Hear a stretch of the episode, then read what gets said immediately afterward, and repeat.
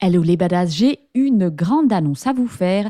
Je vais faire mon premier webinaire le 28 mars 2024 à 20h. Donc on se retrouve et on va parler d'émotions puisque on va essayer de répondre à la question faut-il contrôler ses émotions pour interagir avec son cheval? Alors cette question vient parce qu'on entend souvent les coachs, les profs nous dire tu dois laisser tes émotions au vestiaire. Donc on va vraiment explorer toutes les facettes des émotions, que ce soit les émotions de l'humain, les émotions du cheval et voir qu'est-ce qu'on peut faire avec tout ce bazar pour interagir avec harmonie avec son cheval. Alors n'oublie pas, si tu veux t'inscrire, tu vas dans la description du podcast, tu cliques sur le lien. C'est un webinaire qui est organisé avec Laetitia de Prenez Place. C'est le 28 mars à 20h. Le lien est dans la description du podcast et sur Instagram dans mon Linktree. Donc n'hésite pas à aller réserver ta place.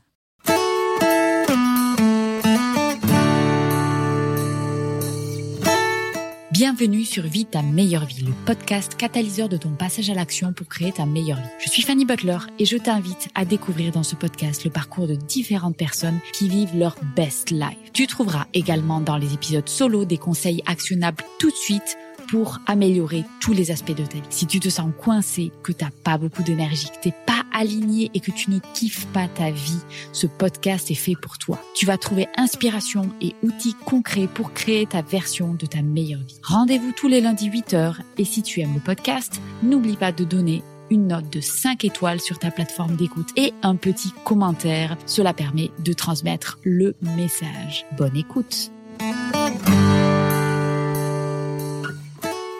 Bonjour et bienvenue sur le podcast Vie ta meilleure vie. Alors, je suis ravie d'avoir aujourd'hui sur le podcast Sarah.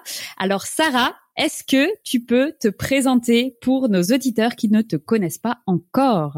Yes, Fanny, merci beaucoup pour l'invitation. Euh, je suis ravie d'échanger avec toi aujourd'hui et de pouvoir partager euh, mes leçons et euh, mes différents apprentissages. Donc, merci pour l'invitation. Donc moi je m'appelle Sarah avec deux R et je m'amuse à dire qu'avec moi on respire, comme ça on retient bien.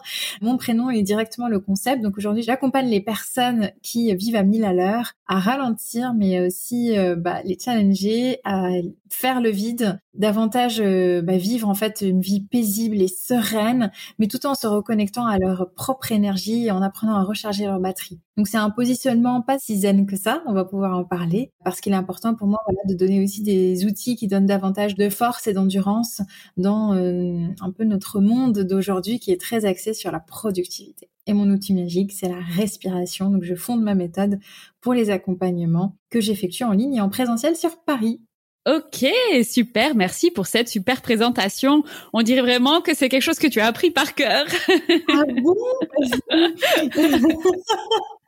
Donc écoute, génial. Je n'ai, enfin franchement, c'est hyper clair. Donc parfait. Alors Sarah, ce podcast s'appelle Vie ta meilleure vie. Et est-ce que tu peux nous expliquer qu'est-ce que c'est pour toi la définition de ta meilleure vie aujourd'hui? Ah bah, je pense que ma définition de, de ma meilleure vie n'a jamais évolué. Ça a toujours été la même depuis le début, à savoir euh, simplement être connecté à la sensation de joie à l'intérieur de soi. Et je me souviens, euh, c'était bon une citation de John Lennon, mais moi on m'avait vraiment posé la question l'année de mon bac. On m'a dit mais pour toi c'est quoi le bonheur? Et j'ai juste dit bah en fait c'est juste se sentir heureux. Donc voilà, j'ai vraiment une vision très axée ressenti en fait, euh, se sentir bien dans ses baskets et dans sa tête. Ok, d'accord. Bah écoute, magnifique. Et est-ce que du coup, tu vois là, tu as parlé que c'était quelque chose euh, auquel tu as réfléchi, ou en tout cas c'est la phrase que tu as dit quand tu étais au bac, mais est-ce que enfin tu rêvais de cette vie-là? Donc moi, enfant, donc j'étais, euh, je pose direct la note. Hein, j'étais bonne élève, en même temps très créative. Tu vois, euh, il fallait être bonne à l'école, mais aussi bonne au cours de danse, au cours de musique, etc. Donc voilà, évolué vraiment dans un, avec cette forme de dualité, parce qu'il fallait rentrer dans la case, mais pas trop non plus pour euh, continuer à travailler un peu sa créativité. Et du coup, euh, je pense que j'avais vraiment envie, voilà, de, de réussir ma vie, d'avoir un super bon poste, de pouvoir euh, bah, créer un impact en fait sur le monde, mais je ne savais pas encore quoi. Donc il y, a toujours euh, eu cette euh, volonté, en tout cas cette énergie, cette force d'aller vers faire quelque chose très yang en fait, très la force en fait de d'exécution pour pouvoir se réaliser. Donc typiquement l'ennui, les jeux vidéo, le repos, j'ai rarement connu.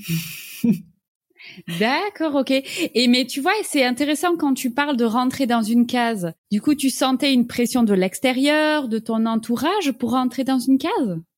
Bah après, euh, c'est voilà, c'est l'inconscient collectif et c'est euh, une forme d'éducation aussi. Et euh, je pense que ça a toujours été sécurisant pour moi de rentrer dans une case. Et d'ailleurs, je me suis toujours vue salariée, pas d'autre option. Alors derrière, est-ce qu'on m'a projeté une peur de justement pouvoir sécuriser mon avenir le plus tôt possible? Parce que moi, j'ai fait mes études en finance lorsqu'il y a eu la crise, donc de 2008 après 2009 et après la crise immobilière. Enfin le contexte était vraiment pas bon. Et en fait, effectivement, j'ai oui, j'ai étudié avec cette peur de devoir sécuriser un CDI tout de suite.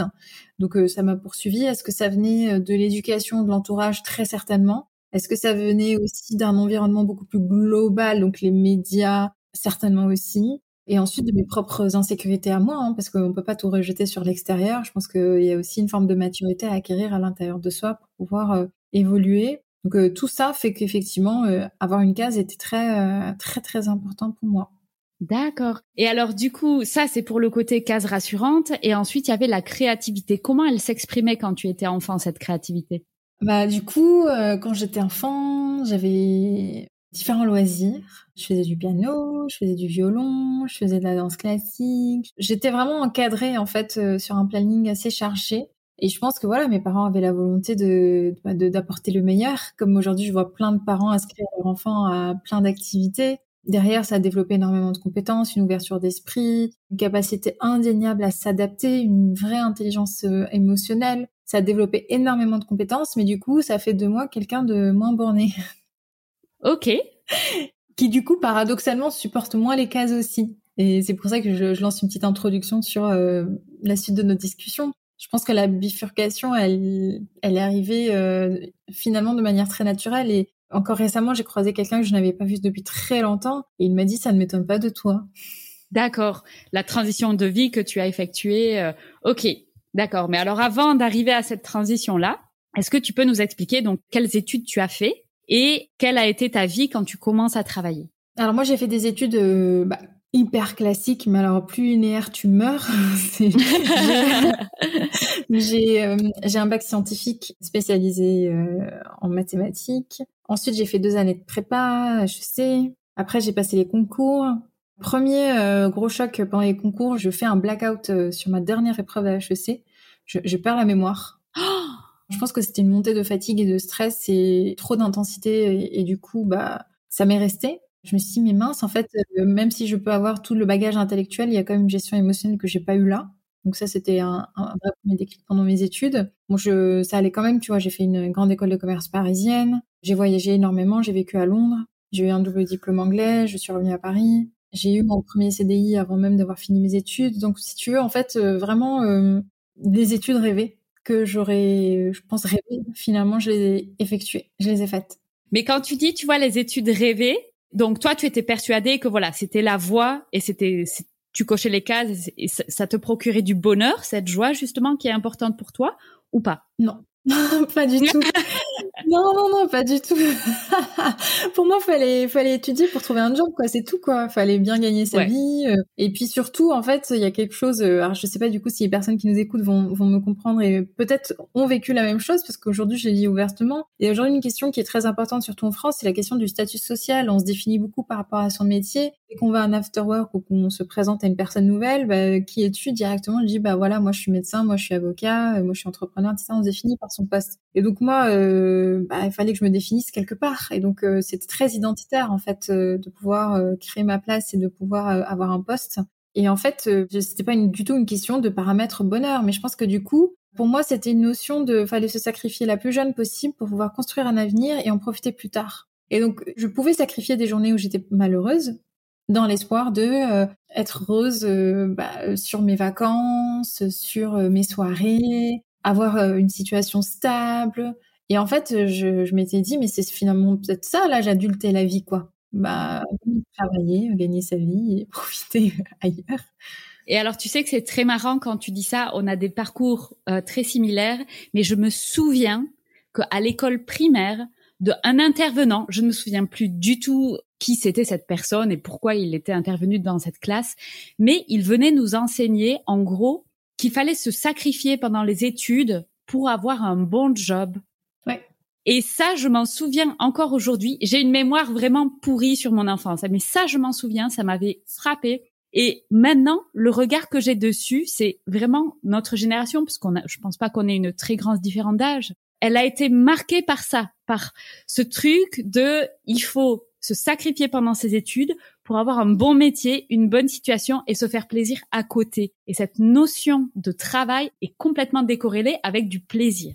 Ah bah c'est clair. Et je pense, donc moi je suis née dans les années 90, euh, je pense que du coup je suis à cheval en fait euh, entre la génération bah, née dans les années 60-70, euh, où là, effectivement, quand on avait un emploi, en fait, euh, bah, on progressait dans l'entreprise. Il y avait euh, de la croissance et du coup une certaine fidélité par rapport à l'employeur, beaucoup moins de turnover et moins d'ouverture au monde, moins de perspectives, beaucoup moins de connexions déjà à une échelle internationale et, pas de téléphone.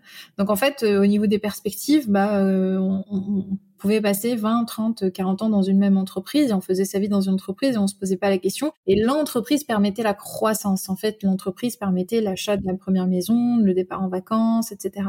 En fait, sauf qu'entre temps, bah, les choses ont évolué et du coup, moi, j'ai énormément voyagé et en fait, j'ai compris que jamais je ferais ma vie dans la même entreprise. Et d'ailleurs, en 9 ans, j'ai fait trois entreprises parce que tous les deux, trois ans, du coup, j'ai tourné. Et nous qui aimons beaucoup moins cet aspect fidélité. Et du coup, on ne peut pas aujourd'hui, en fait, euh, indexer son bonheur sur euh, l'entreprise dans laquelle on évolue. Je trouve d'ailleurs ça très, très dangereux. C'est pour ça que je me méfie toujours des slogans bien-être en entreprise parce que euh, je n'y adhère pas totalement. J'ai pas envie que mon entreprise, en fait, soit garante de mon bonheur. Je suis la responsable de mon bonheur. Et du coup, il y a eu un énorme changement de paradigme. Mais du coup, donc, nos profs qui ont fait partie de la génération d'avant, bah, pas tellement. Et donc, effectivement, il y a eu il y a pu y avoir comme ça des injections d'injonctions. J'aime beaucoup. par petite perfusion et euh, après je pense que voilà tu vois euh, les gens pensaient bien faire mais c'est juste projeter leur peur sur un parcours qui n'est pas le leur. Mmh, mmh. après, je pense que de toute façon, c'est l'histoire de chaque génération. Chaque génération va apporter un plus à la génération suivante, mais enseigne des choses qui sont déjà obsolètes en fait. Moi qui suis jeune maman, c'est très compliqué parce que je sais déjà que ce que je vais enseigner à ma fille, c'est quelque chose selon mon histoire, ce que j'ai appris de mon histoire, mais qui est obsolète pour elle, en fait, pour la situation dans laquelle elle va se trouver. Donc, il faut plutôt enseigner des principes d'adaptabilité plutôt que, bah, tiens, la voie euh, que tu devrais faire, c'est ça, en fait, parce que ça, bah, c'est pas forcément bon. Mais de la même manière que dire, tu peux faire tout, manque peut-être un peu de direction et manque d'expérimentation, je ne sais pas, mais tu vois, il y a quelque part une voie du milieu à trouver, quoi. Ouais, c'est ça. Je pense qu'il faut cadrer. Après, pas perfuser de peur. Oui. Parce qu'il y a quand même une différence entre voilà encadrer, donner des conseils, des directions, etc. Et puis euh, nourrir des croyances euh, par la peur, du type euh, ah bah si tu es pas parmi les trois premiers, en fait bah jamais t'auras d'école et du coup jamais t'auras de CDI. Enfin, tu vois ce, ce genre de choses qui peuvent être assez handicapants parce que moi du coup j'ai vécu quand même des années, tu vois en prépa et en école, j'étais quand même hyper hyper stressée quoi. Ouais. J'étais sous pression et c'était soit ça, soit bah pas d'autre option quoi. Mais euh, ouais, c'est vrai que c'est très très très compliqué. Et là, je le vois encore. Euh, là, euh, je voyais passer un article comme quoi Sciences Po a interdit l'utilisation de ChatGPT, mais en fait, euh, ça veut rien dire parce que ça va être accessible et de plus en plus accessible. Donc, est-ce qu'il vaut mieux pas apprendre à, enfin, enseigner en fait l'utilisation de l'outil comme un support? Parce que de toute manière, les gens vont finir par l'utiliser. Donc, c'est des vraies questions qui se posent et plus on va avancer, plus la technologie va évoluer, plus les esprits évoluent aussi. Donc, effectivement, c'est une question très très complexe. Moi, j'ai pas d'enfant et euh, j'ose même pas me poser encore ce genre de questions. je ne saurais probablement pas faire, donc je suis très mal placée pour vous donner des conseils. Et euh, comment tu as vécu justement euh, ces années prépa? J'étais en mode sous-marin. J'étais probablement pas heureuse, mais c'était voilà, c'était dans la continuité de on sacrifie deux années d'études, deux ans, ça passe vite, et puis après on a la meilleure école, et puis après ce sera la délivrance. Est-ce que, est-ce que ça a été la délivrance quand tu es arrivée à l'école? Non, pas tellement, parce que du coup, euh, je savais que ça ouvrait des perspectives, mais fondamentalement, euh, ça, c'était pas tangible du tout. J'ai senti quand même qu'on bossait beaucoup moins, donc j'avais beaucoup moins de contraintes, mais je me posais quand même des questions sur ce que j'avais envie de faire après. Parce que autant le concours du coup d'entrée c'est un cap, autant ensuite bah, le cap c'est quoi? C'est avoir des stages, voyager, etc. Donc euh, les recherches de stage, déjà je me positionnais sur la finance parce qu'on on, m'a dit que c'était prestigieux et du coup voilà. Sans grande conviction, tu vois, c'est toujours on m'a dit que, on m'a dit que, et moi fondamentalement euh, je ne savais pas très bien et c'était très compliqué de savoir sans avoir testé. Donc je projetais quelque chose d'imaginaire sur euh, et, du coup j'arrivais avec des attentes et euh, je pense comme n'importe qui, en fait, tous mes aujourd'hui tous mes camarades, euh, enfin la plupart ont vécu la même chose. Ouvrir le maximum d'options quand on est jeune pour avoir le luxe de choisir mmh ensuite. Ouais. Ok. Et est-ce que tes voyages et le fait d'avoir vécu un petit peu à l'étranger t'a donné une autre perspective ou un regard différent sur euh, peut-être le système français? Oui, clairement oui sans hésiter même, c'est sorti tout de suite. Oui, euh, d'un point de vue culturel, d'un point de vue d'intelligence émotionnelle, j'ai une posture très... Euh, c'est-à-dire que je ne suis pas facilement euh, convaincue de ce que je raconte. C'est-à-dire qu'en fait, je me dis qu'il peut y avoir une multitude d'options à chaque fois, et ça, ça vient du fait que, bah, effectivement, j'ai fréquenté des personnes tellement différentes que j'ai une posture en fait avec très très très peu de certitude parce que je sais que ma vérité n'est pas forcément la vérité de la personne en face. Ensuite, culturellement parlant, je pense que ça m'a énormément ouverte et aujourd'hui dans la pratique, euh, dans mon métier d'aujourd'hui, ça se ressent énormément. Je ne calque pas de discipline, donc je m'inspire de ce que je pense être efficace et cette mentalité d'efficacité, je pense qu'effectivement, elle est très anglo-saxonne. Et en même temps, il y a énormément d'humilité aussi. Et je pense que ça, c'est très asiatique. Et en fait, je pense vraiment, vraiment que ça m'a enrichi. Ça m'a complexifié ma carte du monde. parce que du coup, je ne savais pas très bien sur quel pied danser. Mais ça m'a vraiment et très, très profondément enrichi. Ok. Super. Et alors, tu commences à travailler en France. Et qu'est-ce qui se passe pour toi? Je commence à travailler en France. Donc mon premier métier consistait à voyager à l'étranger pour euh, contrôler des filiales d'une banque. Les deux premières années se passent euh, bien. C'est hyper intense, mais au moins je suis servie. Quoi. C'est hyper intense, mais l'équipe est très jeune. Euh, la perspective d'évolution est chouette. Franchement, les deux premières années se passent bien. J'évolue plutôt vite et je commence à manager. Et c'est là où du coup les choses se sont compliquées pour moi. Mmh Donc au bout de deux ans, j'ai commencé à manager à 25 ans. Et en fait, euh, j'ai eu euh, tout de suite le sentiment euh, que bah c'est un autre job et j'allais avoir besoin de, de, nouveaux outils. Déjà de travailler la posture, deux de travailler la communication, trois de travailler la politique en entreprise et surtout la position en sandwich. Et en fait, début 2018, euh, je, bah, je suis tombée sur la mauvaise personne qui m'a un peu dégoûtée de ce job. Et en fait, je me suis dit mais jamais de la vie, en fait, j'ai envie d'avoir des humains sous ma responsabilité. Et ça m'a refroidi. D'accord. Ok, alors juste si je peux revenir, quand tu disais ta position en sandwich, c'est par rapport à ta direction et ton équipe, c'est ça? Oui. Ok.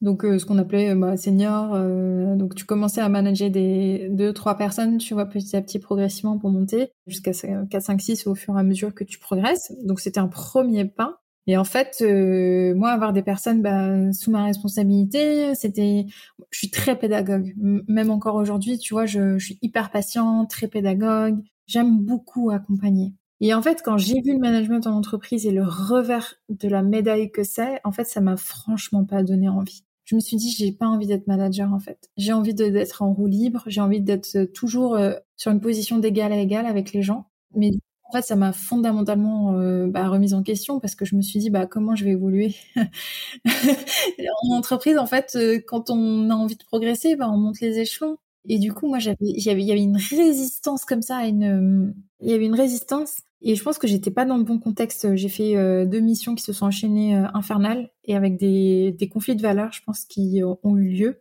Et du coup, ça m'a, ouais, ça m'a dégoûté. En fait, est-ce que c'était parce qu'on te demandait peut-être de mettre beaucoup de pression et de pas avoir le temps de créer euh, une dynamique d'équipe et une équipe qui peut faire bien son travail? Il y avait une pression, c'était pas tant une question, je pense, de charge de travail, parce que tu vois, on était sur un département où quand même tout le monde était bah, plutôt bien recruté, tu vois, on était tous de bonne composition et, les cerveaux étaient quand même assez bien, bien, bien rodés, tu vois. Euh, les parcours quand même de sélection étaient assez exigeants, donc euh, non, c'était pas ça. C'était euh, un mélange de politique et de manque d'information et de clarté des objectifs et de manque d'impact. Donc moi, je ne pouvais pas demander à, des personnes de, travailler jusqu'à 2 heures du matin pour un truc qui sert à rien, par exemple, juste pour satisfaire euh, un livrable dont quelqu'un n'a même pas besoin ensuite. Et du coup, euh, on peut pas forcément dire non. Et il y a ce genre de situation-là que moi, je, avec lesquelles je n'étais pas à l'aise et qui sont très courantes en entreprise. Ok, d'accord. Donc c'était vraiment une dichotomie entre des valeurs qui sont, ben, on fait des choses pour avoir un impact et un intérêt, là où ta direction te demandait de faire des choses où, en tout cas, d'après toi, il n'y avait pas d'intérêt. Et de ce fait, demander ça à tes équipes et demander de la motivation ne pouvait pas bien se passer étant donné que toi, tu voyais pas l'intérêt, en fait. Exactement. Très bon, très bon récapitulatif. Exactement. Donc il y avait déjà un peu ce climat-là, et en fait, ouais, voilà, je, il a juste suffi que je tombe sur la situation de trop, où là, non seulement il n'y avait pas d'intérêt, mais en plus il y avait une pression démesurée, et en plus un manque de clarté dans les instructions. Donc ça a été euh, trois mois. En plus j'étais à Hong Kong, j'étais hyper loin de Paris, j'avais, enfin, c'était, c'était l'enfer.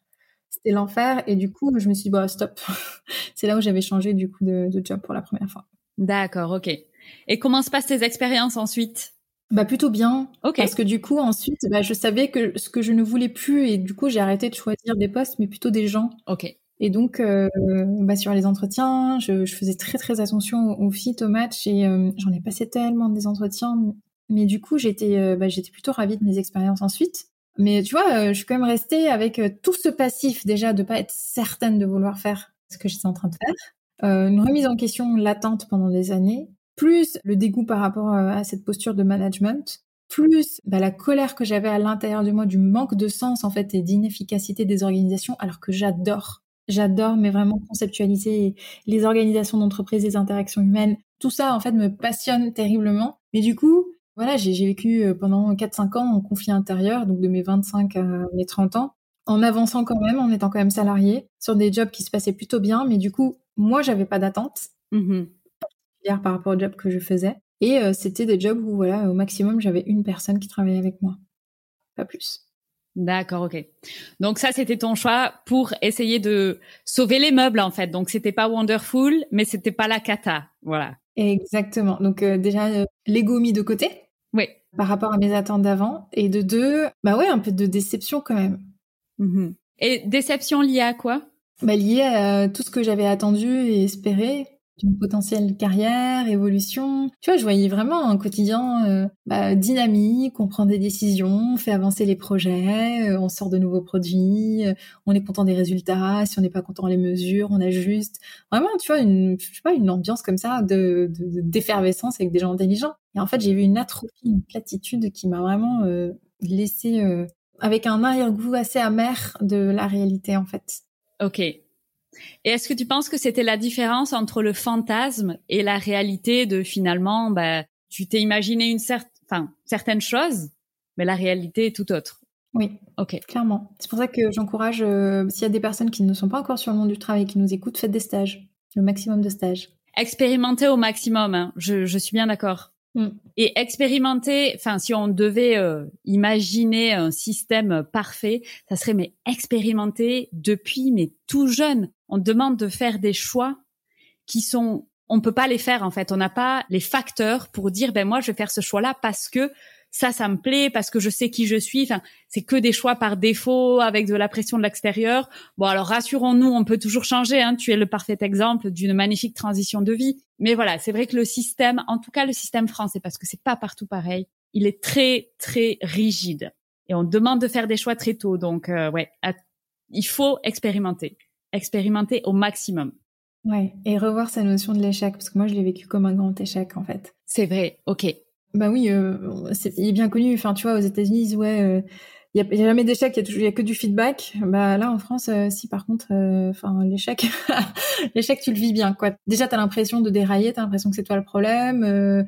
ça parle tellement la langue de bois que tu ne sais pas vraiment ce qui se joue ni ce qui se passe. Et du coup, c'est des, des, situations hyper déstabilisantes. Les évaluations annuelles, bah, elles servent à rien parce qu'en fait, tout ce qui est écrit est, est, peut être soumis à interprétation. Donc on sait pas vraiment toi quelle est ta valeur ajoutée et du coup en fait je pense que c'est euh, c'est un climat euh, bah, soit euh, on, est bon politique et, du coup on fait avec et on peut exceller soit on est un peu comme moi et du coup bah, on, se laisse vite on a envie de bien faire mais en fait derrière on est on n'est pas en capacité d'avancer parce que j'avais vraiment l'impression voilà de mouliner dans le sable et de patauger de pas pouvoir vraiment avancer sur des choses intéressantes Et ça, ouais, bah après, est-ce que j'ai été au mauvais endroit au mauvais moment bah, Peut-être aussi. Hein. Mais aujourd'hui, je discute quand même beaucoup avec des personnes qui ont eu des parcours similaires. Je pense qu'il y a quand même une crise assez existentielle qui est plutôt générationnelle et qui parle à beaucoup de trentenaires qui ont évolué dans les grosses boîtes. Oui, oui, oui. Alors je te rejoins à 100%. Hein. Je pense que là, on est dans un gros, gros shift. Moi, ma génération, c'est la génération transition entre justement cette éducation où, comme tu disais tout à l'heure, tu vois, tu fais une carrière dans une même boîte et compagnie. Et puis la génération, ben, la mienne, c'était le début et celles qui suivent, qui sont, ben, maintenant, on va avoir un impact et il faut que ça ait du sens. Il faut que le travail ait du sens. Et s'il n'y a pas cet élément-là, ben en fait, euh, tout le côté politique, juste pour avoir une, un statut social, ça n'a plus beaucoup de valeur, en fait. Non. Hmm. Et ça me faisait clairement pas rêver. Ouais. Ok. Et donc, tu fais encore quelques années comme ça, mais tu arrives un petit peu au bout de, de ce truc où tu dis, OK, je fais ça, mais en fait, ça a aucun sens pour moi, quoi. Bah, comme je voyageais beaucoup, déjà, ça m'a permis de me réinstaller à Paris, de retrouver une stabilité. Deux, je me suis éclatée euh, sur mes loisirs. Ok, du coup, j'avais des activités le soir du lundi au dimanche et euh, ça a été vraiment une, une, manière de me dire, bah en fait, euh, bah, là j'ai des jobs qui se passent plutôt bien et je vais en profiter euh, pour bah, pour m'amuser quoi. Et ce qui se passait là, c'est une sorte d'un peu de résilience, de maturité aussi, de travailler sur mon impatience et aussi un moyen bah, finalement d'apprendre à me connaître. Donc c'est là où j'ai commencé à faire du yoga, du théâtre, sortir, à découvrir en fait énormément de disciplines euh, que je n'avais pas du tout le temps de découvrir avant. Donc c'était une forme un peu de, je ralentissais pour mieux comprendre ce qui se passe et mieux comprendre où est-ce que j'avais envie d'aller. Ok. Donc moi effectivement sur ma, tu as parlé de transition, j'adore ce mot et je, il me parle beaucoup plus que reconversion. Elle s'est faite en douceur. Tu vois, sur un vrai travail de fond, d'introspection. C'est-à-dire que j'ai pas une rupture du jour au lendemain, bilan de compétences. Ah, ok, je suis bonne là-dedans et je y vais. Ça a été vraiment euh, un travail de qui je suis où est-ce que j'ai envie d'aller, qu'est-ce qui me plaît. Ok, mais tout et rien me plaisait. C'était un sacré problème. qu'est-ce qui te plaît? Bah, j'en sais rien. Euh, qu'est-ce que t'as envie de mmh faire? Bah, tout. bah, c'est chouette parce que du coup, tu développes voilà des compétences transverses, mais du coup, bah, tu vois, le problème des hashtags multipotentiels, mais j'étais, ouais, enfin, multipotentiel, mais qui va jusqu'au bout des choses quand même, tu vois. Mmh mmh donc, au bout de quelle chose, etc. Donc, cinq années, en tout cas, de reconstruction, ou émotionnellement stable, structurellement stable, vie stable, avec euh, énormément d'expérience, d'expérimentation. Mmh ok. Et tu expérimentes quoi alors? Eh ben, j'expérimente. Euh, euh, je vais en retraite, je vais en week-end. Donc moi, le modèle digital nomade, ça me parle pas du tout.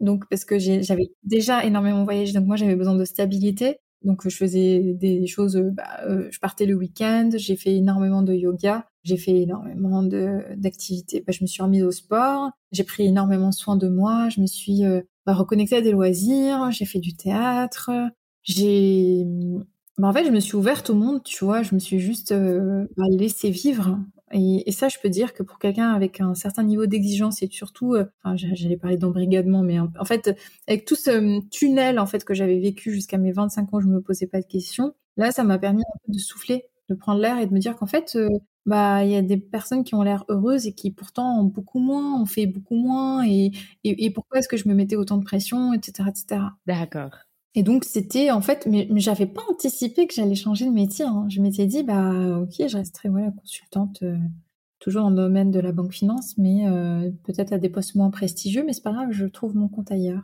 Et qu'est-ce qui fait que tu vas changer alors? Donc comme j'ai énormément alimenté mes loisirs, je me suis documentée aussi au passage. Bah, je suis passée à l'action avec une formation que j'avais faite sur mes week-ends en parallèle de mon job. Et du coup, euh, bah, j'ai vu que déjà, il était possible de se former en parallèle son job, ce qui est très sympa pour quelqu'un comme moi, qui a envie, tu vois, de, de stimulation et de. Et en fait, ça m'a oxygéné le cerveau de reprendre des études. Ok. je me suis sentie revivre et du coup, j'ai trop aimé en fait cet aspect de se dire que bah en fait, j'avais pas éteint mon cerveau à 25 ans. Et ça, rien que ça, en fait, pour moi, c'était déjà euh, bah, une, comme une sorte de renaissance de me dire, mais en fait, peut-être que j'ai envie d'être étudiante toute ma vie. Et peut-être que j'ai envie en fait de continuer à approfondir les choses. Et, donc ça, ça m'avait fait du bien. Donc j'ai fait ça en parallèle, euh, un peu euh, en secret en fait, avec euh, mon employeur de l'époque, jusqu'à ce que ce ne soit plus un secret parce que du coup, Bah, au bout d'un moment, comme donc j'ai commencé hein, par la sophrologie, qui est une technique de relaxation et de visualisation qui euh, très douce. Et en fait, j'avais dit à mon employeur, bah, j'ai envie de passer à 80% parce que j'ai envie de développer une activité à côté. En sophrologie. Ouais, on a en fait la possibilité d'être micro-entrepreneur et salarié en même temps. Donc, euh, je ne savais même pas, mais du coup, ça, on apprend plein de choses quand on se lance et que, en fait, on se rend compte qu'on trouve des solutions. C'est ça qui est dingue. Là où plein de personnes trouveront des problèmes. Et du coup, moi, j'étais vraiment ces solutions dans ma tête et je les voyais les croyances limitantes de j'ai un crédit, j'ai des enfants, etc. Bah moi aussi j'ai un crédit. Enfin, mais en fait, ça n'allait pas m'empêcher de trouver quand même une alternative pour remodeler mon quotidien, pour pouvoir quand même me laisser une chance en fait de faire quelque chose c'est plus stimulant. Donc je demande à passer à 80%. J'ai un accord, mais en fait je me suis rendu compte que euh, j'étais clairement démotivée. Et donc euh, j'avais passé deux belles années dans cette boîte. Aujourd'hui je suis encore en bon terme avec mon, ancienne équipe. Et en fait si j'allais faire deux choses, j'allais ni être ni à fond là ni là. Et du coup, j'allais me perdre et je sentais la charge de travail commencer à croître et un manque de concentration baisser. Et surtout, euh, j'avais plus du tout envie de me lever pour aller travailler du coup dans l'entreprise dans laquelle je travaillais. Du coup, bah, j'ai été honnête, j'abandonne.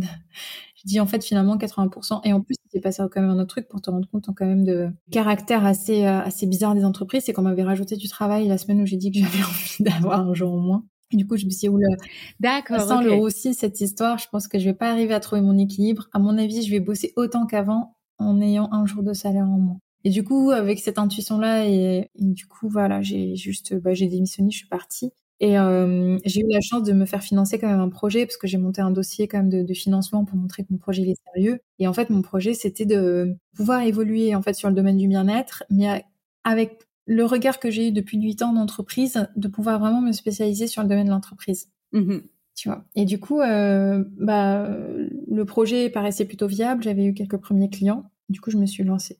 D'accord. Et ça a duré combien de temps cette phase où tu étais à 80% et où tu développais la sophrologie à côté? Bah en fait, je suis jamais vraiment passée à 80%, mais la phase euh, de side, donc j'ai été pendant un an en side project, c'est-à-dire euh, en formation, et j'ai fait euh, voilà quelques accompagnements par-ci par-là pendant un an.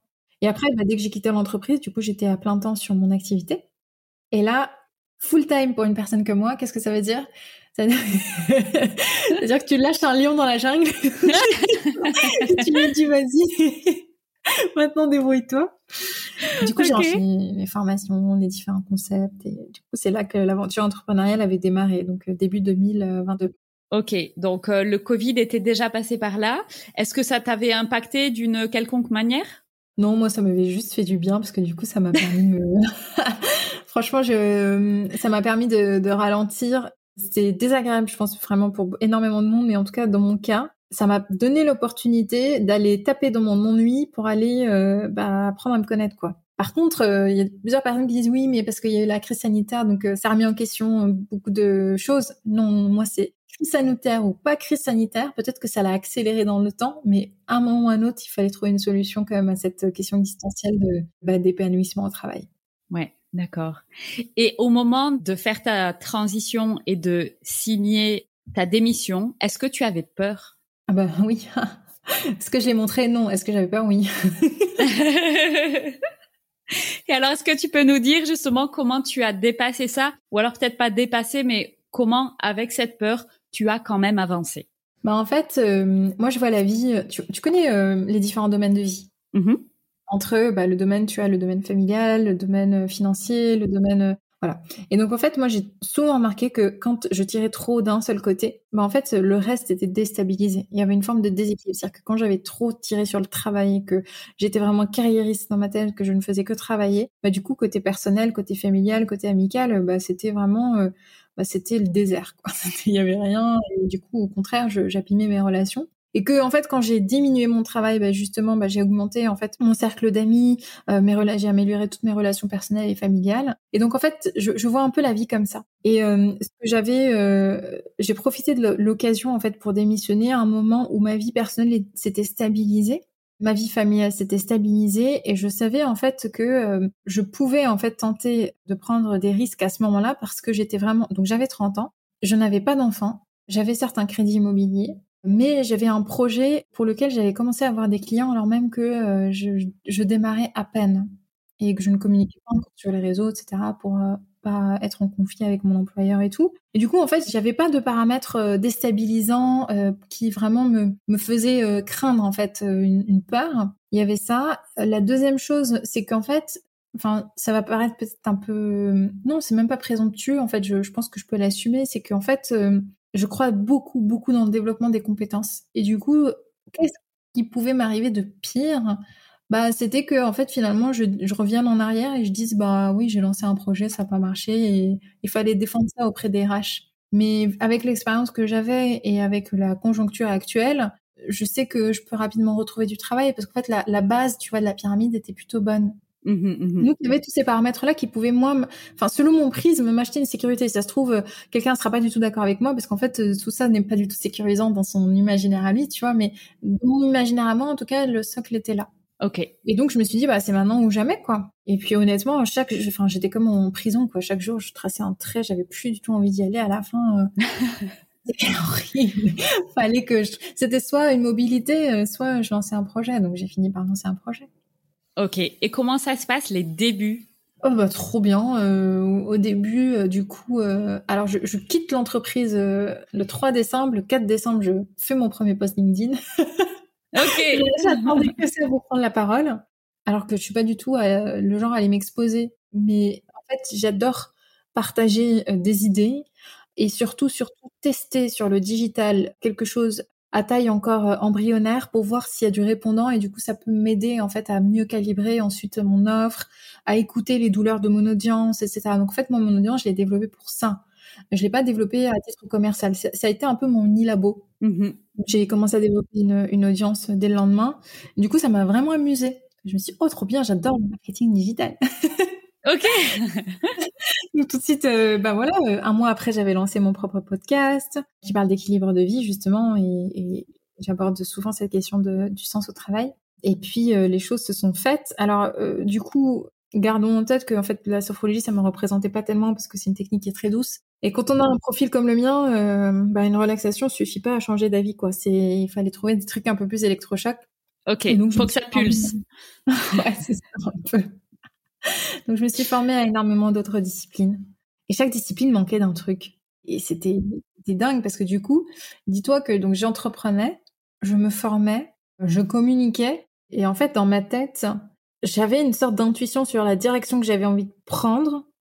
Et en fait, c'était une question de temps. Donc en fait, dans ma tête, j'avais envie de transmettre aux personnes une discipline qui soit amusante et qui casse les clichés de la méditation classique, qui fasse du bien en ayant des outils donc d'un point de vue verbal, donc sur les mots, sur la musique, sur euh, bah, tout ce qui est maîtrise en fait des différents états de conscience pour arriver à reconnecter le corps mental et aux émotions, tu vois. Donc c'était c'était ça, tu vois, c'était un nuage de mots comme ça. Et en fait, pour y arriver, du coup, j'ai enchaîné différentes formations pour avoir ces différentes briques. Mais euh, j'ai navigué pendant un an en fait euh, sur un entrepreneuriat qui, les gens ils parlent de, moi j'ai même fait 57 business plans, tu parles. les gens ils parlent de stratégie, de vision, tout ça. Donc euh, moi j'avais un nuage de mots et j'avançais avec une profonde envie en fait de, je savais exactement ce qu'il fallait faire ressentir à l'autre et du coup il me fallait les outils pour. Et donc, euh, bah, c'est peut-être aussi, euh, je pense, intéressant à partager parce qu'on voit beaucoup d'entrepreneurs euh, sur deux. Et au contraire, on voit des entrepreneurs désemparés face aux entrepreneurs qui sont sur deux. En fait, faut se dire qu'on n'est jamais sûr de rien, déjà de base.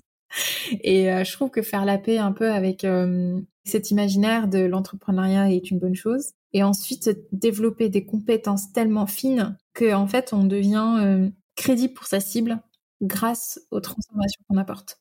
Et pour moi, ça a été vraiment mon fil rouge de bah, toute l'année 2022. Ok. Et donc, tu proposes quoi à ce moment-là à tes clients, à ta cible? Le crash test. ok. En réalité, en fait, donc euh, j'ai appris la sophrologie, j'ai proposé de la sophrologie, j'ai appris euh, bah, la respiration holotropique ou euh, enfin, le breathwork, j'ai proposé d'autres formes de respiration. Et en fait, j'ai avancé comme ça en proposant à chaque fois ce que j'avais appris, mais en le faisant un peu de ma manière. Et il y a eu quand même une, un événement que je pense que si je le partage pas, personne va comprendre l'histoire. Le 2 mars 2022, c'était une journée ultra déprimante parce que donc l'hiver était déjà bien installé, les fêtes étaient déjà super loin, la guerre en Ukraine a démarré et du coup, il y avait un climat social hyper lourd fin février, début mars de l'année dernière. Et du coup, j'avais deux personnes euh, la même journée sur des consultations individuelles et en fait, euh, enfin, elles avaient dormi sur BFM TV, quoi. Elles étaient dépitées, manque de sommeil, euh, pas bien, quoi, pas bien. Et j'avais le cœur lourd. Et en fait, bah, je me suis pointée sur Instagram en story et j'ai dit, hé les gars, venez, on s'amuse. Je vais mettre de la musique et puis on se fait une petite séance. Et j'ai eu 20 personnes qui ont dit oui. Mais ça fait pas quoi? moi non plus. je savais juste qu'en fait, voilà, tu vois, c'était un événement spontané, euh, gratuit, où on allait euh, bah, juste euh, apprendre à renouer avec le calme. Et j'avais appelé cet atelier-là paix intérieure, peace. Ok.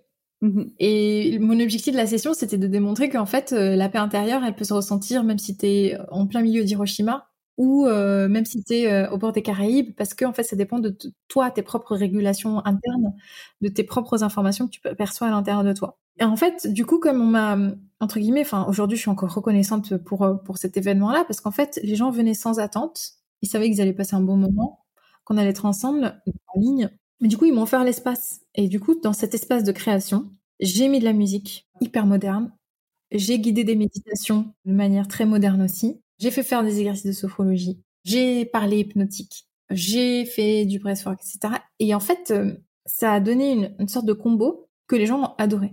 Et m'ont dit, mais en fait, on a envie de recommencer. Et donc, toutes les semaines, ça a recommencé pendant genre 30 fois.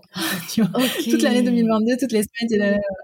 Et, du coup, ça a fait un peu, voilà, les, les ateliers d'un truc. Donc, pas de produits, pas de marketing, pas de rien. Juste, les gens savaient qu'ils allaient respirer avec ça. Ok.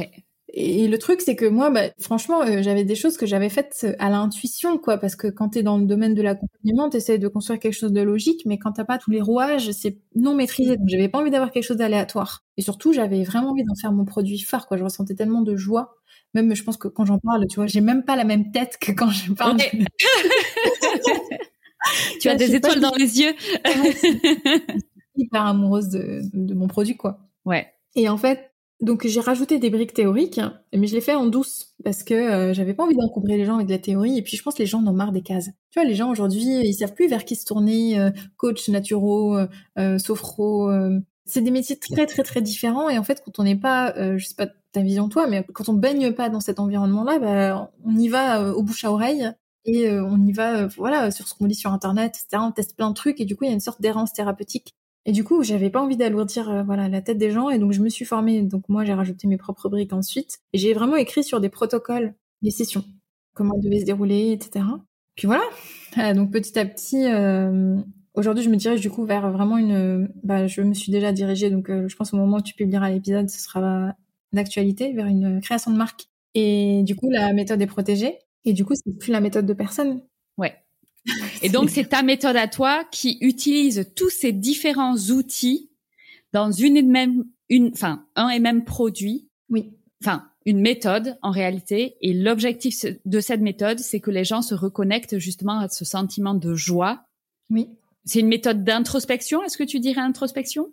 Il y a de l'introspection. Ok. Très introspectif. C'est une méthode de hum, régulation aussi euh, purement euh, chimique et physique à l'intérieur de soi, parce qu'on rééquilibre en fait par euh, les pouvoirs de la respiration et j'essaie de, parler sans m'étendre, mais en fait le souffle a ce pouvoir-là de pouvoir réguler le cœur, de pouvoir réguler notre chimie intérieure, de pouvoir réguler en fait les informations qu'on envoie à notre cerveau. Et du coup en fait on va taper vraiment par les, les exercices et le rythme de respiration qu'on donne un niveau corporel et un niveau mental. Ce qui fait que le bien-être aussi ressenti à un niveau mental, en fait, il est très tangible. Et donc, les personnes, bah, ils se sont vus avoir leur sommeil qui s'améliore au fil des séances, reprendre davantage confiance en eux, moins ressentir d'anxiété, être davantage ancré dans l'instant présent. Et euh, bah, la couche émotionnelle aussi, du coup. Apprendre à mieux se décrypter à l'intérieur de soi, à reconnaître les émotions et puis à, les accepter. Donc c'est devenu voilà une méthode un peu euh, comment dire c'est moi je l'appelle la zumba de la méditation.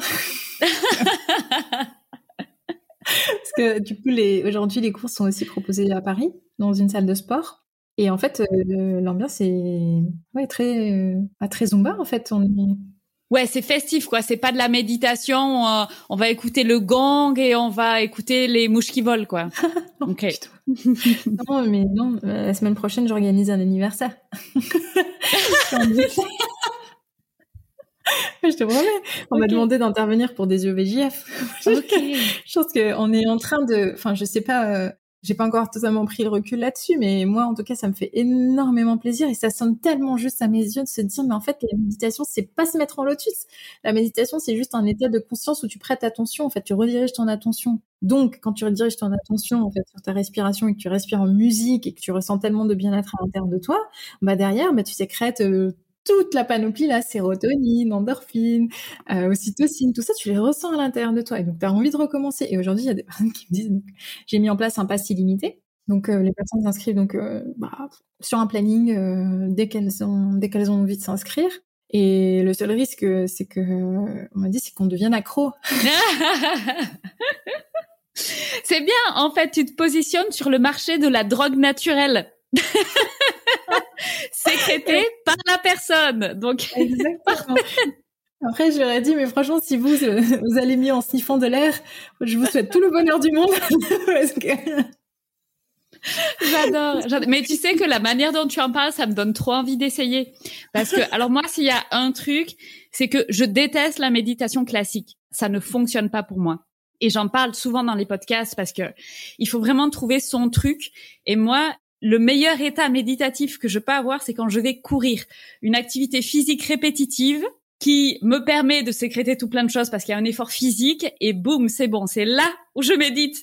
Alors quand j'explique, non, non, mais moi je médite quand je cours, tu vois, ceux qui font de la méditation classique, ils sont là, non, mais elle est folle celle-là. oui, mais c'est vrai. Mais en fait, la seule définition de la méditation, c'est quand je mange, je mange, quand je cours, je cours, quand je travaille, je travaille. C'est pleinement présent. Donc à partir de là, tu on est sur un milieu en fait qui est rempli de clichés. En fait, du coup, les personnes comme toi et je pense que moi aussi, du coup, qui ont cette envie d'adrénaline, en fait, cette envie de, mouvement, de performance, etc. Et ben, elles, elles trouvent pas leur compte. Et le pire dans tout ça, c'est qu'en fait, ça, ça par contre, c'est quelque chose qui moi m'irrite, c'est de faire porter la culpabilité aux personnes qui n'arrivent pas à ralentir sous prétexte qu'elles n'arrivent pas à ralentir. Alors, je sais pas si toi, tu as déjà vu, Quelqu'un dire ouais mais il faut que tu ralentisses. Ouais mais en fait, euh, enfin je sais pas faire. Qu'est-ce que tu veux que je fasse? Là, moi me ralentir me rend anxieux. et en fait, il y en a plein des gens comme ça. Enfin moi en tout cas aujourd'hui les personnes qui euh, s'inscrivent le plus aux ateliers, ce sont des personnes qui effectivement euh, bah du coup j'ai fait mon personnel à l'envers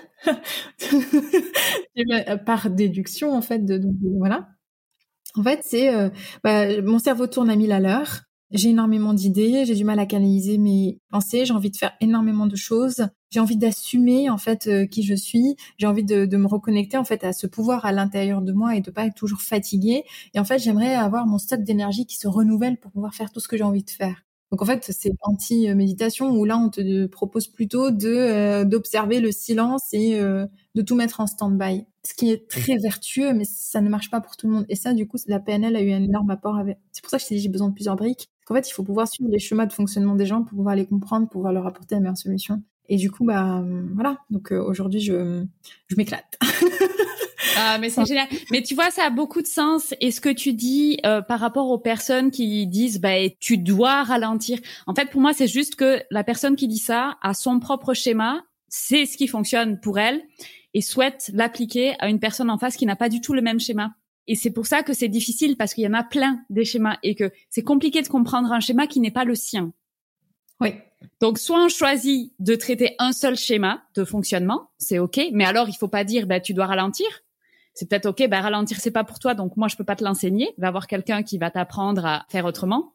Mais il faut avoir une humilité, tu vois, pour dire non mais en fait là c'est pas moi qui peux te donner les outils. Soit on apprend tous les schémas et à ce moment-là on essaye d'être multifonction et de proposer plusieurs outils en fonction de ton schéma, quoi. C'est ça. Et, honnêtement, la raison pour laquelle aujourd'hui, tu vois, c'est quand même un effort marketing immense. Enfin, parce que je pars sur un business model quasiment de bah, à la carte. En fait, euh, mon, modèle aujourd'hui, c'est tu viens, t'assistes à une séance, tu kiffes, tu seras toujours le bienvenu. T'aimes pas, tu sais que c'est pas fait pour toi. Donc j'ai pas un modèle d'accompagnement, tu vois, euh, de personnes euh, à long terme. Mais en fait, j'ai envie d'apporter cette ouverture parce que je pense que les gens en fait ont envie de choisir. Et en fait, si tu as envie de venir une fois par mois, quatre fois par mois, si tu plus du tout envie de revenir, que tu aies la liberté de décider, tu vois. Et ça, par contre, du coup, c'est énormément d'efforts pour moi, mais c'est une vision à laquelle je crois. Donc, je pense que j'ai encore deux années devant moi là de de, charbonnage intensif parce que euh, c'est euh, en termes d'acquisition marketing, c'est euh, c'est lourd quoi c'est lourd contrairement à des euh, programmes de coaching premium. Euh, mais moi qui voilà, qui aujourd'hui, euh, en tout cas, ne font pas partie de mon axe de développement stratégique, j'ai envie d'apporter cette méthode au plus grand nombre. Donc c'est en laissant la liberté, tu vois. Ouais. Écoute, pour moi, ça a beaucoup de sens parce que moi qui suis une personne, j'aime bien dire, je suis quelqu'un de très chaotique. Pour moi, tout ce qui est quelque chose de rigide ou de fixe, en fait, et là maintenant j'ai atteint un niveau où je suis là, non mais en fait non, moi m'inscrire à un club où il y a des séances tel jour et tel jour, mais en fait, rien que l'idée, je suis là, mais non, moi, je veux pouvoir me réveiller le matin et me dire, ben là, j'ai envie d'y aller, en fait. Oui. Voilà. Et de ce fait, je pense que tu réponds à une catégorie de gens, ben, comme moi, qui sont des gens chiants. Parce que du coup, c'est des gens qui n'aiment pas, en tout cas, moi, c'est mon cas, j'aime pas devoir me plier à quelque chose qui ne va pas être en fonction de moi, en fait. Mm, mm. Et moi, j'ai envie que les gens viennent dans une bonne énergie, quoi. Donc, euh, ça change tout sur l'ambiance de la session. Donc, euh, écoute, c'est, euh, en tout cas, moi, c'est une vision, voilà, que je porte, à laquelle je crois. Maintenant, après, c'est voilà, c'est de l'acquisition marketing, et, et, du coup, on peut reboucler avec, bah, heureusement qu'il y a une école de commerce qui est passée par là. heureusement que du coup, bah, il y a eu des entreprises par lesquelles aussi je suis passée, parce que du coup, ça a mis en place une sorte de mécanique aussi dans ma tête où je réfléchis vraiment en mode projet, je vois comment se structure une entreprise.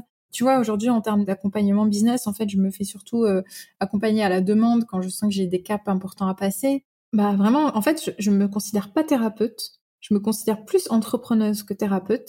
Et du coup, mon entreprise, je la pilote, sauf quand je suis en, train de donner un cours. Tu vois, et donc rien que ce schéma, je le trouve déjà hyper disruptif par rapport au schéma classique de la coach ou de la thérapeute qu'on a envie de donner et du coup, je trouve que ça fait du bien juste euh, de, montrer que c'est possible. Et je, d'ailleurs, voilà, sur mon compte Instagram et sur, LinkedIn, je communique énormément autour de ça en disant, mais en fait, euh, vous n'avez pas choisi la liberté d'entreprendre pour rentrer à nouveau dans une case et du coup, c'est moi, l'histoire de la case, elle m'a, je pense, traumatisée. je travaille encore là-dessus, tu vois. Mais, euh, mais ouais, c'est, on a une chance aujourd'hui de pouvoir créer de la valeur en répondant à un besoin, d'avoir une perspective ouverte grâce à Internet. Et du coup, pourquoi s'en priver, tu vois. Aujourd'hui, les personnes qui développent euh, un brin de créativité, qui se reconnectent à ça, elles peuvent réaliser de très belles choses. Mm-hmm. C'est une chance. Ouais, magnifique. Et je voudrais revenir à une question que je n'ai pas encore posée, c'est comment ça s'est passé dans ton entourage quand tu as fait cette transition, est-ce que tu as eu un petit peu de support ou est-ce qu'au contraire, ça a été très mal vu et on t'a plutôt mis des, freins? On m'a pas mis de freins. J'ai perdu quelques amis au passage. Euh, c'était pas euh, à cause de freins, c'était à cause de réflexions que je trouvais de plus en plus insupportables. D'accord. Et je sentais que, en fait, même moi, en termes de pensée, j'allais devoir euh, préserver mon énergie et en fait me protéger de certaines choses. Donc euh, clairement, il y a un éloignement. Je pense que quand on change de paradigme, il y a toujours des, personnes avec qui on connecte euh, beaucoup moins et on se comprend moins. Après, non, honnêtement, j'ai eu la chance de personne m'a dit non.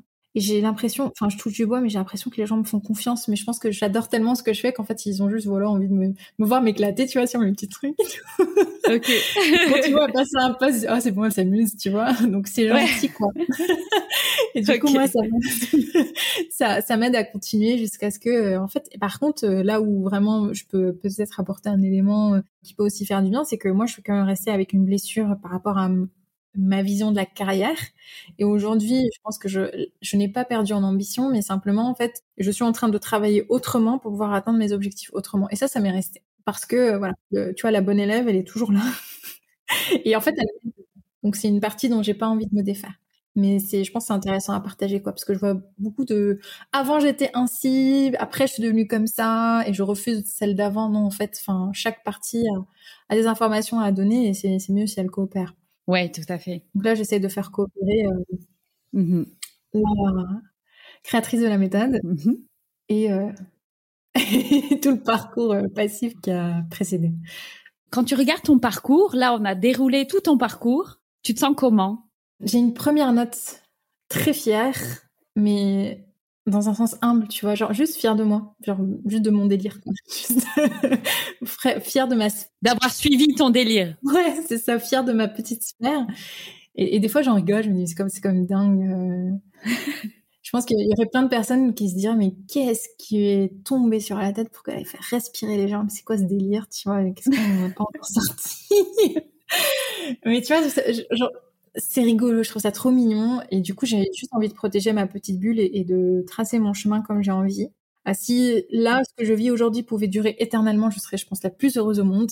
Parce que du coup, en fait, c'est l'une des rares fois où je me dis, j'ai pas besoin de plus. Je fais un métier que j'aime. Je suis en train de mettre en place des choses pour le développer. C'est intellectuellement stimulant. Ma vie, en fait, oui, effectivement, je, je suis pas encore en train de gagner des millions, mais en fait, je pense que c'est aussi une question de temps, de stratégie, de. En fait, ça me fait pas peur. Et du coup, euh, je pense que ça s'appelle l'alignement. Il me semble qu'il y a un mot. Tout à fait. Ouais. Moi, j'en ai deux. C'est meilleure vie. Tu vis ta meilleure vie. Ouais, best life. Ça, je le dis souvent. Voilà. ok, alors écoute, Sarah, je vais te poser une dernière question, signature du podcast. Qu'est-ce que tu conseilles aux auditeurs qui écoutent ce podcast pour que, à leur tour, ils vivent leur meilleure vie? Yes. Alors moi, je suis pas du tout dans les conseils. Euh, je, suis, pragmatique. Euh, je, je, suis dans les conseils pragmatiques. Je suis pas du tout dans les conseils qui envoient du rêve, du genre croyez en vous, tout ça. Franchement, développer des compétences, mais genre evergreen, c'est genre des trucs immortels. Genre, euh, J'apprends à analyser un problème, je sais trouver à chaque fois des solutions. J'intègre tellement au moins un mindset solution qu'en fait, je peux apprendre n'importe quelle discipline et euh, pouvoir devenir expert de mon domaine. Et j'ai envie de dire, mais franchement, ça, c'est le seul truc, je trouve, que peu importe la conjoncture, peu importe la situation, vous allez pouvoir développer une agilité qui est tellement précieuse parce qu'en fait, notre monde avance vite. Moi, par exemple, aujourd'hui, les IA, je commence déjà à les adopter, tu vois, pour ma création de contenu. Mais parce qu'en fait, ça me fait kiffer. Et en fait, je trouve que c'est, je, résister contre ce genre de changement, c'est juste perdre du temps et de l'énergie, tu vois, à moins que ce soit apporté par des valeurs et des convictions, mais je, développer des compétences. Genre, je ne jure que par ça. Vraiment. Mmh J'adore. Ok, magnifique. Ben écoute Sarah, merci beaucoup. Alors je mettrai tous les liens dans la description du podcast, mais est-ce que tu peux rappeler rapidement où est-ce qu'on peut te trouver sur le net? Yes. Alors vous tapez Sarah, donc S A 2 R A, donc Sarah Saidi S A I D de mon nom de famille. Vous allez pouvoir me trouver sur Instagram. Donc Instagram euh, très communauté, très euh, good vibes, très voilà partage spontané. LinkedIn partage plus creusé sur des formats plus engagés. J'ai aussi mon propre podcast qui s'appelle Rythme ton flow et euh, ma newsletter sur laquelle je communique tout le backstage parce qu'en fait je fais du building public donc je documente tout ce que je fais. Je me dis que ça peut toujours être utile et donc sur ma newsletter effectivement je communique les, davantage les dessous de euh, de mon aventure et j'ai aussi un freebie du coup que je partage volontiers, donc de cinq exercices à faire pour euh, justement apprendre à utiliser sa respiration et pouvoir s'y connecter et voir ce que ça fait ressentir à l'intérieur de soi. Donc ça permet vraiment de poser des premières briques qui sont bah, gratuite et euh, illimitée. Magnifique. Sarah, merci beaucoup. Merci Fanny. merci à toi. J'espère que le podcast vous a plu. Si c'est le cas, n'hésitez pas à noter 5 étoiles et commenter le podcast sur votre plateforme d'écoute. Si vous souhaitez aller plus loin, je vous propose des formations et du coaching pour vous permettre de créer votre meilleure vie. Contactez-moi pour plus d'informations.